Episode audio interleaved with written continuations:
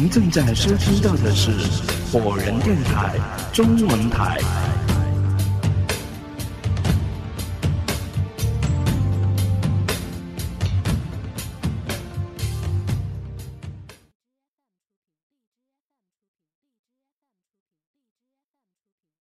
一声枪响，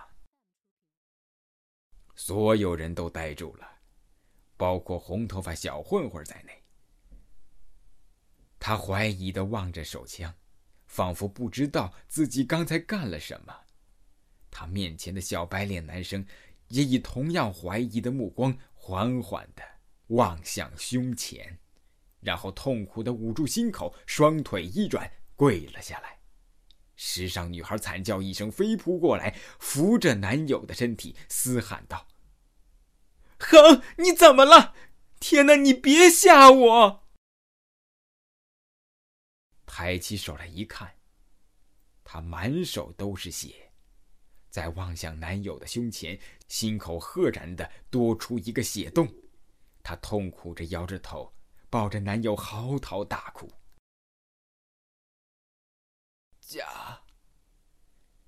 小白脸男生艰难的望着女友，声音虚弱而空洞：“我在你的心中。”算算是个男子汉吗？是是，你当然是。时尚女孩捧着他的脸，泣不成声了。是吗？那那太好了。可惜我以后。保保护不了你了，你要好好的保保护自己。我我我我爱。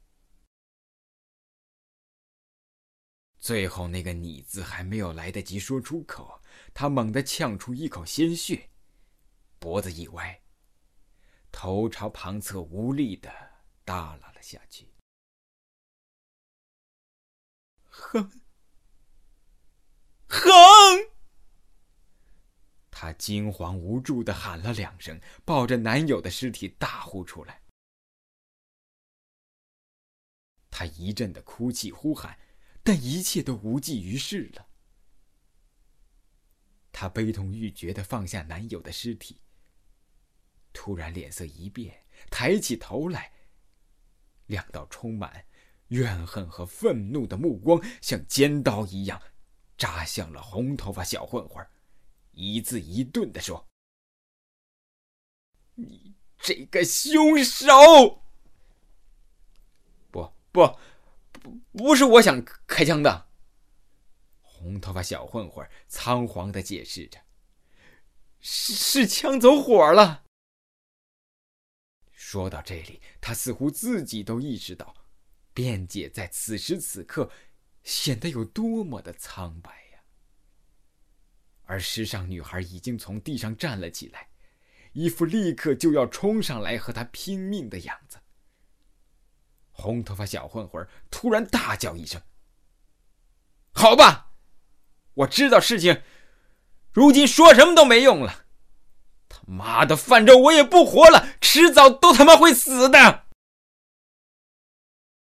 他将手枪拿到面前，掰开枪膛，看了一眼里面的子弹，自言自语的说：“最后那颗子弹，就是送给你们当中的某个人吧。”说完，他举起手枪，对准自己的太阳穴，望着无比惊愕的我们，最后说了一句。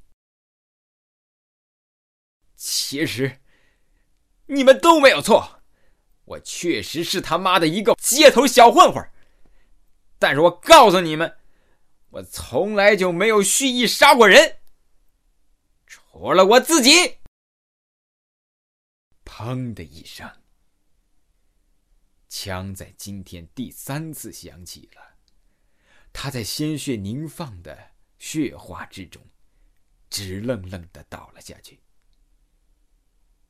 而这一次，我终于真的昏了过去。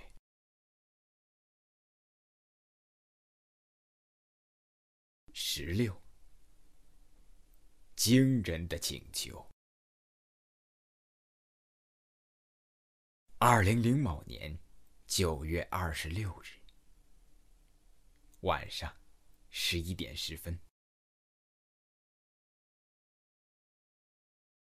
当我苏醒过来的时候，我看见大叔待在我的身边。他见我睁开了眼睛，问道：“怎么样？没事了吧？”我微微的点了一下头。瞥了一眼刚才发生的连环惨剧，三具尸体不见了。我想到那个储物室，心中不由得一紧。中年大叔叹了一口气，对我说：“哎，我们好像真的是错怪那个红头发青年了。刚才那个女店员跟我说了。”他想起今天下午的时候，看见那个母亲在柜台前面徘徊了一阵子。可能就是在那个时候，他悄悄的拿走了抽屉里的手枪，就是准备自杀用的。结果后来一连串的误会和混乱，竟然会导致三条生命都离我们而去了。我心中感到阵阵发抖，就像是一些无形的东西压住了肺腑。我不敢告诉中年大叔，那三条生命的远去，竟然都跟我有或多或少的关系。如果我能够及时做出一些判断和行动，说不定就能留住他们的生命。可惜现在什么都迟了。我不想一直处在自责和后悔之中，便转换了一个话题，问中年大叔：“那个女孩呢？她怎么样了？”中年大叔叹了一口气：“哎呀，她受的打击很大呀。男朋友死了。”他就一直抱着他的尸体，在墙边上哭呢。我们劝他把尸体放下，振作起来，但是完全没有用。大叔望了我一眼，头朝后方扬了一下。要不，你再去劝劝他吧。我朝大叔指的方向望去。果然，那个时尚女孩靠着墙坐在地上，怀里紧紧抱着男朋友的尸体，埋着头黯然啜泣，看上去可怜到了极点。我迟疑地说：“你们劝他都没有用，我去劝，又会有什么用呢？试试吧，就算是劝不了他放开尸体。”陪他说说话总是好的。我想了一想，说：“好吧。”我在心中酝酿和组织一些劝慰的语言，朝那个时尚女孩的方向走过去，来到她的身边。我却发现自己准备好的那些安慰的话，全都堵在嗓子里面，说不出来了。我感觉到。在巨大的悲痛面前，任何劝慰都是苍白无力的。我本来想退回去，还是让他静静的待一会儿算了，但又想到是答应大叔的，只有勉强的坐下来，说道：“别太悲伤了，好吗？毕竟，我们活着的人，也不比死去的人好过呀。”他整张脸埋在胳膊肘里，抽搐、啜泣，对我的话完全没有理会。我又说道：“我记得你的男朋友对你说过，要你照顾好自己。你就当是完成他的最后心愿吧，别再伤心难过了，不然的话，你的男朋友在地下也会不放心的。”他还是保持着一样的姿势，连头都没有抬起来。我叹了一口气。好吧，也许你想一个人静一会儿，那我就不在这里打扰了。但是我希望你能够尽快的振作起来。我站了起来，准备离开了。没想到时尚女孩突然伸出手来拉住我，抬起头来对我说：“我想请你帮我一个忙，可以吗？”我立刻点头应允。当然可以，你想要我做什么？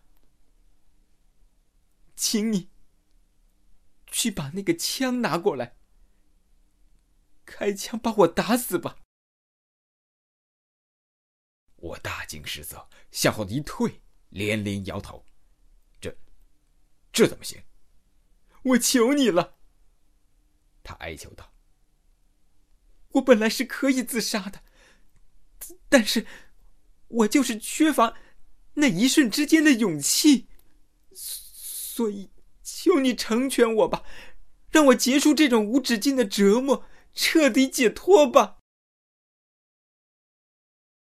我蹲下来望着他，肃然的说：“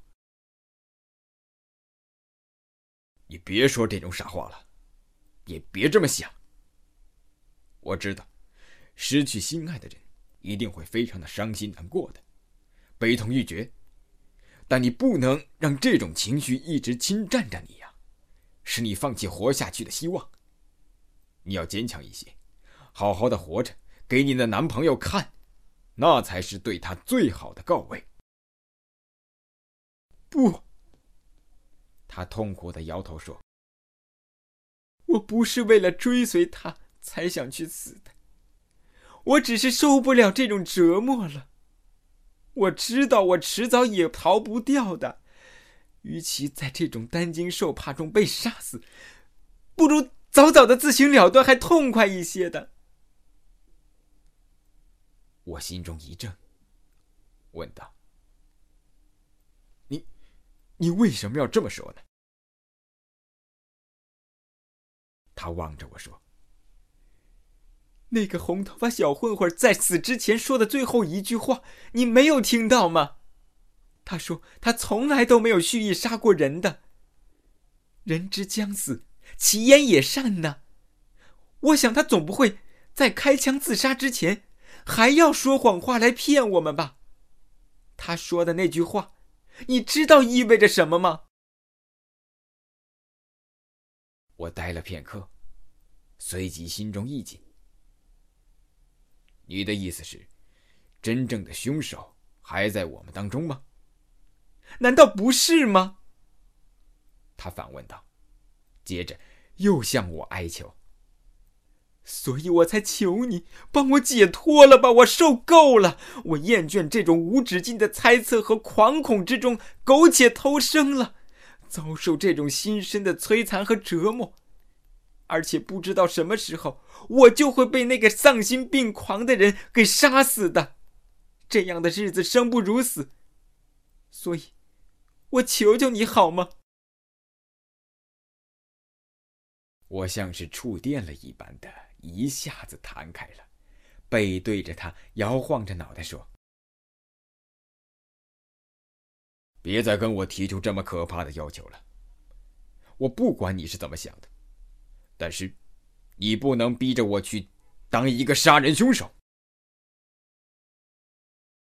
他沉默了几秒，好像是绝望了。半晌之后，他低声讷讷道：“既然你们都不肯帮我，那我只好选择另一种自保的方式了。到那个时候，你们可别怪我丧失理智，做出极端的事情来。我缓缓的扭过头来望着他，我感觉到他的话分明带着几分威胁和疯狂，竟然使我的心中升起阵阵的寒意。你想干什么？他不再和我说话了，低下头来，紧紧的抿着嘴，又和他死去的男友融为一体。我在原地伫立了一阵，带着一种莫名的恐慌，转身离开。我刚刚走出几步，我瞥见斜侧面一排货架旁边那个小男孩正在定定的望着我。我猜他听到了我们刚才所有的对话，他的脸上还是那种诡异莫测的表情。我永远都读不懂他的表情，就像是我永远都做不到和他的目光对视一样。我快步的走到大叔的那边去，像躲着一个瘟神似的躲开他。中年大叔见我的脸色灰败的走过来坐下。问道：“怎么，你劝了他，还是一点效果都没有吗？”我黯然的说：“不但是没有效果，他还向我提出了十分可怕的要求。什么要求？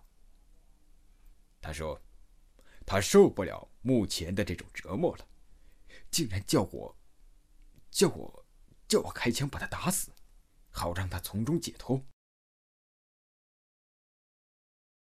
啊，天哪，这太荒唐了！中年大叔也是大为震惊。是，我怎么可能做得出来这么残忍的事呢？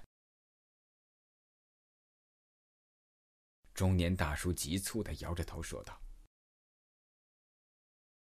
那把手枪放在柜台里面实在是太危险了。他想了一下，好像又觉得没有其他的地方更合适了。他喃喃自语说：“看来得采取一点提防措施才行啊。”我在心中却想着另外一件事情。我犹豫着，要不要。把我对于那个小男孩所有的猜测和怀疑，全都告诉中年大叔，好让他也引起警觉。但是话到嘴边，又被我强行咽下去了。我想起那个如同鬼魅一般的存在的男孩，随时都有可能躲在某个暗处，窥视或者偷听着我们。如果让他知道我怀疑他就是杀人凶手的话，那也许下一个，就是轮到我了。中年大叔警觉的看到我欲言又止，就问道：“你想告诉我什么吗？”哦，我一时窘迫，正在不知如何作答的时候，突然想起那个时尚女孩刚才跟我说的最后那句话。呃，对了。那个女孩见我不肯帮她，就说了一句令人不解的话。她说：“既然如此，那她就只好选择另一种自保的办法了。”还叫我们别怪她丧失理智之后做出极端的事情来。他说这话是什么意思呢？大叔瞪着眼睛问：“我也不知道。”但是他这句话让我感到很不安。中年大叔眉头紧蹙的思忖了片刻，骇然说：“他说的丧失理智的极端行为，该不会是把我们都杀了，以求自保吧？”我大惊失色：“不会吧？那，那也太疯狂了。”中年大叔神色忧虑的说：“这可说不准呐。人在这种暗无天日的封闭空间待久了，心理可能会变得扭曲、不正常。平时很多想都不敢想的极端行为，在这个时候就能做出来了。听他这么一说，我吓得是面无血色，惶恐的问道：“，那我们应该怎么办呢？”中年大叔叹了一口气：“哎，能怎么办呢？只有多多提防着点儿，处处小心了。”我想告诉他，我早就是这么做的了，而且其他人多半也跟我一样。可问题是，还是不断的有人被杀死，可见这是防不胜防的。但是，就像他所说的那样，我们又有什么办法呢？总不能真的应了那个女孩的要求，把她枪杀了吧？迟疑了好一会儿，我突然鼓起勇气对大叔说：“要不，我们把门砸开出去吧。我想，现在这里面的危险已经和外面差不多了。”中年大叔将脸缓缓的转过来望着我，神情复杂的令人难以捉摸。我想他还是踌躇不决的，那是因为。信心不足，于是就说：“我们闯出去求救，好歹还有一条生路。待在这里面，饱受折磨和自相残杀，到最后反而是死路一条啊！”中年大叔突然神色黯然，他说：“求救，只怕是……”没有救可求了。我呆呆的望着他，这是什么意思？中年大叔沉闷了好久，终于将一口气艰难的从胸膛之中吐了出来。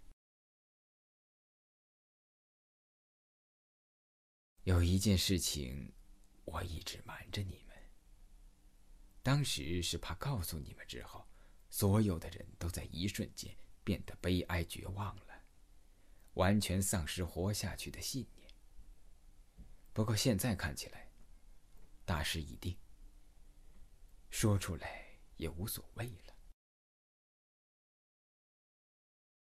他将脸别过去，有意不望着我，像是不愿意看到我听他说完这段话之后的表情。你记得那个 M P 三吗？它电量耗尽的最后一天。我告诉你，我没有在新闻里面听到任何关于这件事情的新闻。其实不是这样的。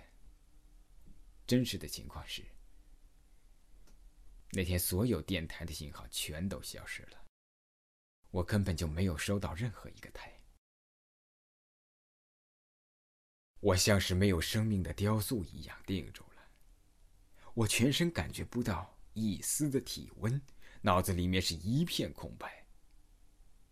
我已经无力去思考，这对于我或是对于其他的人来说意味着什么，因为在好长一段时间，我甚至感觉不到自己的存在。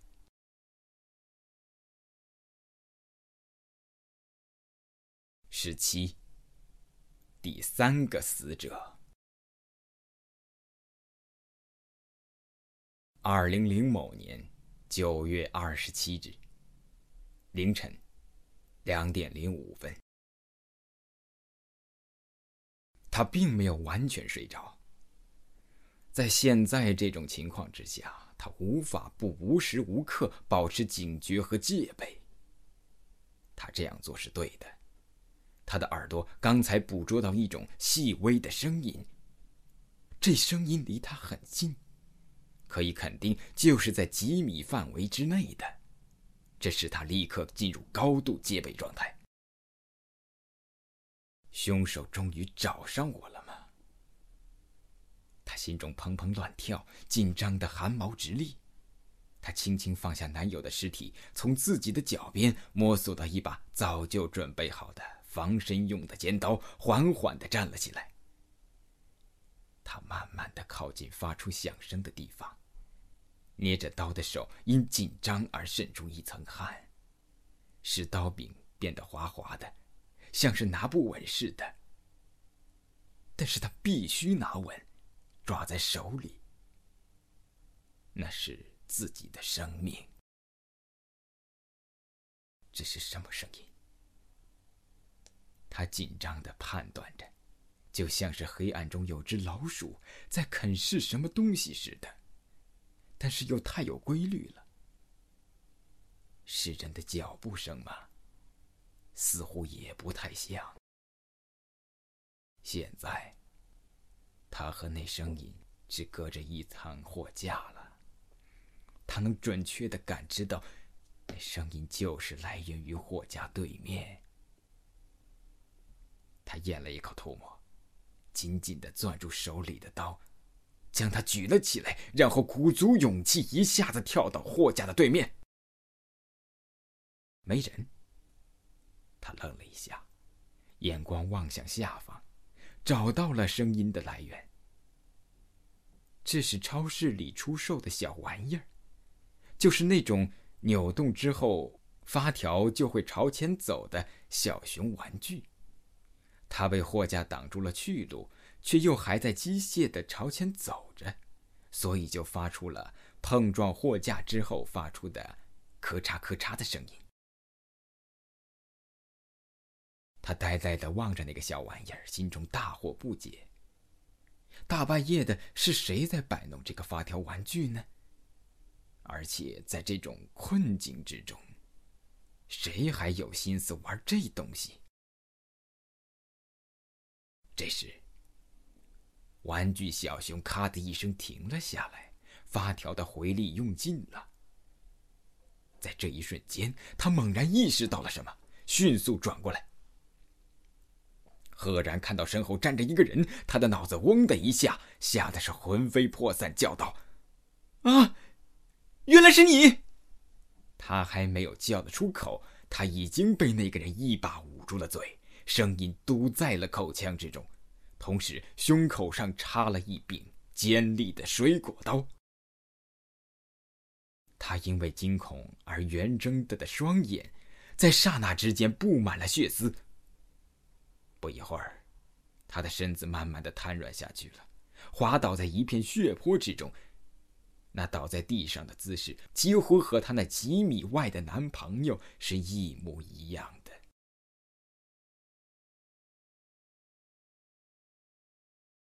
十八，谁是凶手？二零零某年九月二十七日。凌晨四点五十分，时尚女孩的死是唯一不让我感到意外和震惊的。我已经感觉到了，她就是下一个受害者。也许是因为在这几天之中，我们所目睹的死亡已经太多了。当我和中年大叔。女店员站在时尚女孩惨死的尸体旁边的时候，竟然都没有表现出过多的惊骇，而是被一种茫然和麻木的情绪所取代了。我们好像已经无力的为他人感到悲哀或者难过。在看到他们尸体的时候，我们也看到了自己可悲的命运。女店员最先把头扭过去，呜咽的哭了出来。这次又是她最先发现尸体的，但是她处理的方式已经比上回冷静和稳重许多了。她没有在浑身颤抖，失声尖叫，只是把我和中年大叔叫醒，并且带我们来到现场。时尚女孩惨死的模样，我不愿意再去细想了。和前面两个被杀的人几乎是无异的。唯一引起我重视的是杀害他的凶器。三次凶杀案所用的凶器都是同一种水果刀，毫无疑问，凶手是同一个人。而这个人是谁呢？我认为此时已经没有必要再质疑下去了。我搜索周围，那个小男孩不在我的视线范围之内，这更让我确定他就是凶手。这里是 Fireman Radio 火人电台。